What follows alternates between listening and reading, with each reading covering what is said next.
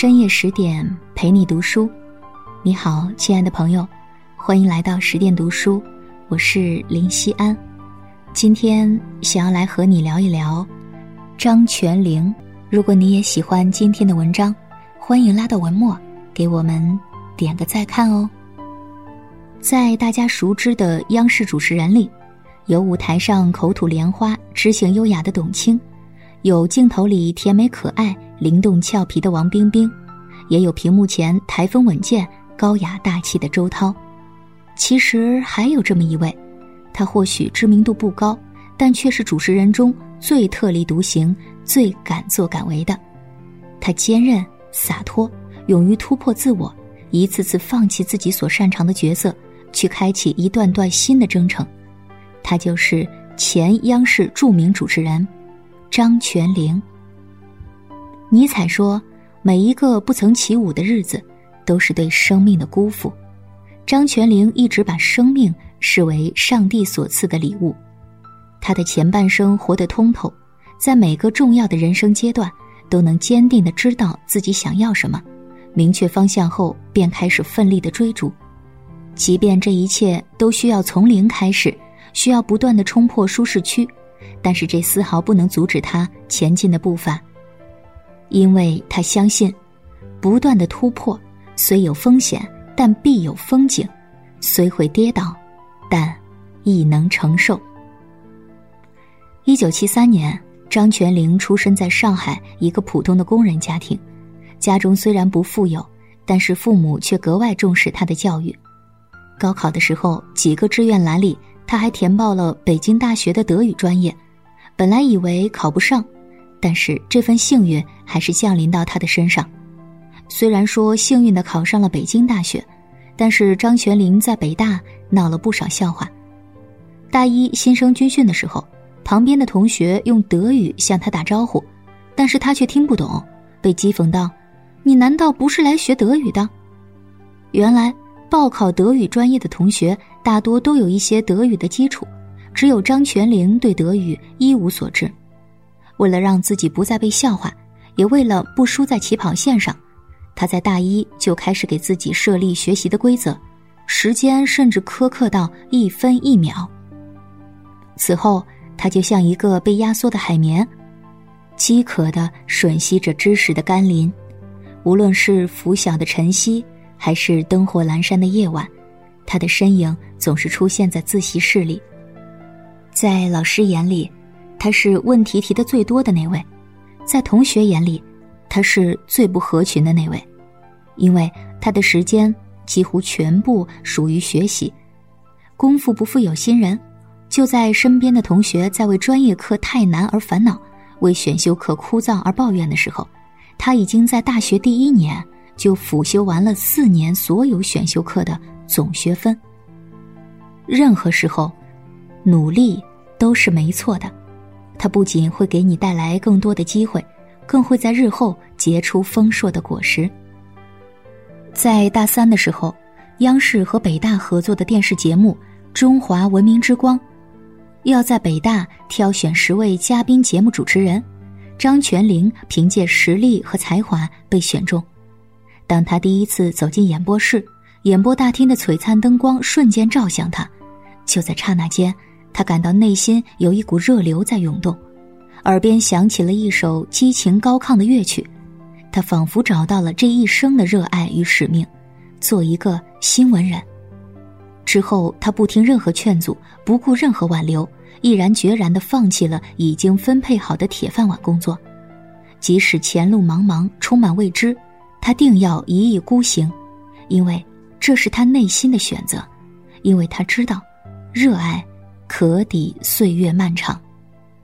于是，没有任何从事新闻工作经验的他，只能选择一切从零开始，一切从头开始。他开始一点点的去尝试，去学习，去锻炼，再一点点的去修正，去改变，直到完全胜任。这期间是无数个日以继日无眠的夜晚，是全年基本无休的工作状态。最终，在央视国际频道工作的三年，他的主持风格不仅得到了领导的认可，更获得了观众的喜爱。康德曾说：“没有目标而生活，恰如没有罗盘而航行。”那些很早就有目标的人，他们眼神充满了坚定，举止充满自信，那是一种骨子里散发出对事物的认可、对自己负责的态度。就像张泉灵自己所说：“虽然我并不知道将来我会经历什么，但是我很清楚自己想要的是什么。人生若想不留遗憾，就必须为自己负责，而找到自己内心想要的。”才能成为真正的人生赢家。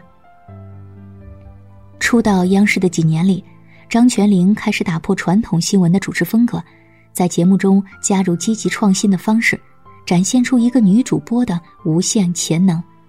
在赢得观众赞誉的同时，她的主持能力也得到了台里的认可。她逐渐被央视委以重任，先后主持了多档央视的王牌栏目。然而，他并没有被光鲜亮丽的主持光环蒙住双眼，从进入央视的大门，他就这样给自己定义：我是一名记者，然后是一名主持人，最后才是一名电视人。作为一名记者，他的使命就是将最真实的场景带给观众。二零零一年，阿富汗战争爆发，他主动要求去现场；二零零八年，他主动要求担任奥运会登顶珠峰的主持人。并且在那里度过了一个月，这一个月，他不仅要克服严重的高原反应，还不能洗澡。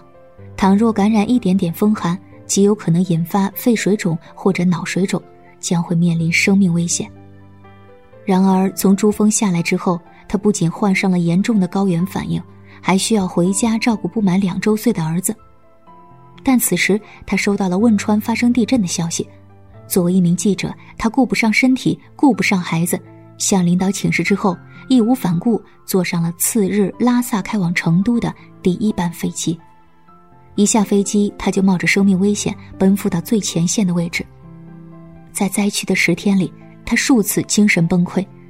终于，在一次看到从地下挖出的两具尸体时，他再也绷不住了，躲在帐篷里失声痛哭起来，直面灾难。带给他太多的悲伤和冲击，但这些就是记者的使命啊，也正是他热爱这个职业的原因。在《成长，请带上这封信》里，他这样写道：“我总是那么渴望去别人没有去过的地方，经历别人没有经历的事情，见别人没见过的人，而记者的一辈子，是别人的几辈子。”在他的身上，我们看到了一个记者最优秀的品质。这些不仅为他赢得了全国观众的称赞，更为他赢得了越来越多的关注和掌声。在后来的新闻生涯里，他几乎囊括了作为一名新闻人的所有奖项。陈安之说：“只有全力以赴，梦想才能起飞。”在张泉灵的人生节点里，他始终全力以赴。用一个又一个的行动去追逐属于自己的梦想，演绎不同寻常的人生之路。追求梦想的过程中会有你想象不到的考验和困难，但只要全力以赴，梦想终会实现，生活也会因此更加精彩。二零一五年，在事业巅峰的时候，张泉灵因为医院的一次误诊，开始重新思考人生。他问自己：“我还有什么遗憾吗？我还可以做一些什么事吗？”带着这样的问题，他找到了答案：稳定安逸是多数人的选择，与其更好，不如不同。过去他不会被舒适区困住，现在亦是如此。辞掉央视主持人的工作，张泉灵开始投入到互联网这个全新的领域。创业初期，一年有三分之一的时间，他都在外面奔波，回家常常是后半夜，就算是睡觉前，脑子都还在不停的想问题。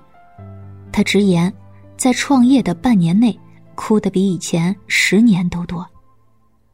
有一天，他正在整理客厅，看见六岁的儿子正专注的看着平板里面的内容，时不时的哈哈大笑。出于好奇，张泉灵上前一看。发现儿子在看搞笑漫画，很快，张全龄也被书中的精彩内容吸引了。一向敏锐的他立刻发现了商机。如果把这些作品整理成纸质的书籍来出版，一定会受到欢迎。一贯雷厉风行的张全龄迅速找到漫画作者二混子陈磊商量。隔日，她便瞒着丈夫，把一百四十七万交给陈磊。后来更是找来投资方，为陈磊投资了一千多万。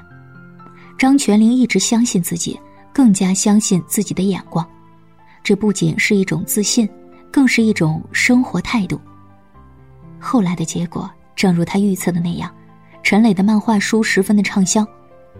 他更是转身一变，成为身价过亿的投资人。但张泉灵显然并不满足投资界的成绩，他一直在寻找创业的其他入口。在后来的故事中，我们也知道，他依然成功了，但是过程远没有想象的那般容易。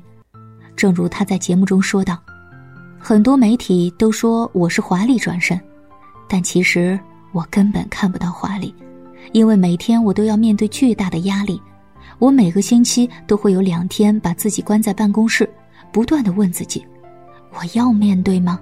我要面对吗？但为何如此之苦，还要去尝试，还要去坚持呢？因为他深知，创业路上尽管磕磕碰碰，甚至险象环生，但是，当你走过崎岖有坑的山路，经历过风霜雪雨的洗礼之后，你会发现，你迈过的每一块石头。跨过的每一个山沟，都会成为一种乐趣。刻意练习里有一句话：“只有敢于逃离舒适区的人，才能成为人生赢家。”其实，人与人之间的差距，就在于你是否敢于逃离舒适区。一路走来，张全龄从来不满足稳定安逸的生活，他总是敢为人先，走别人未走过的路。借着这股始终不认输的韧劲儿和闯劲儿，二零一九年，张泉灵正式成为某付费知识平台的董事长。很喜欢这样一句话：“生命的意义在于创造各种可能，并在创造的过程中收获一种喜悦与价值。”回看张泉灵走过的路，从来都不是平坦无痕的，更不是简单顺遂的。作为一名记者。他需要担负铁肩担道义的理想，心系百姓，无畏危险。作为一名主持人，他需要过硬的心理素质，超高的主持功底。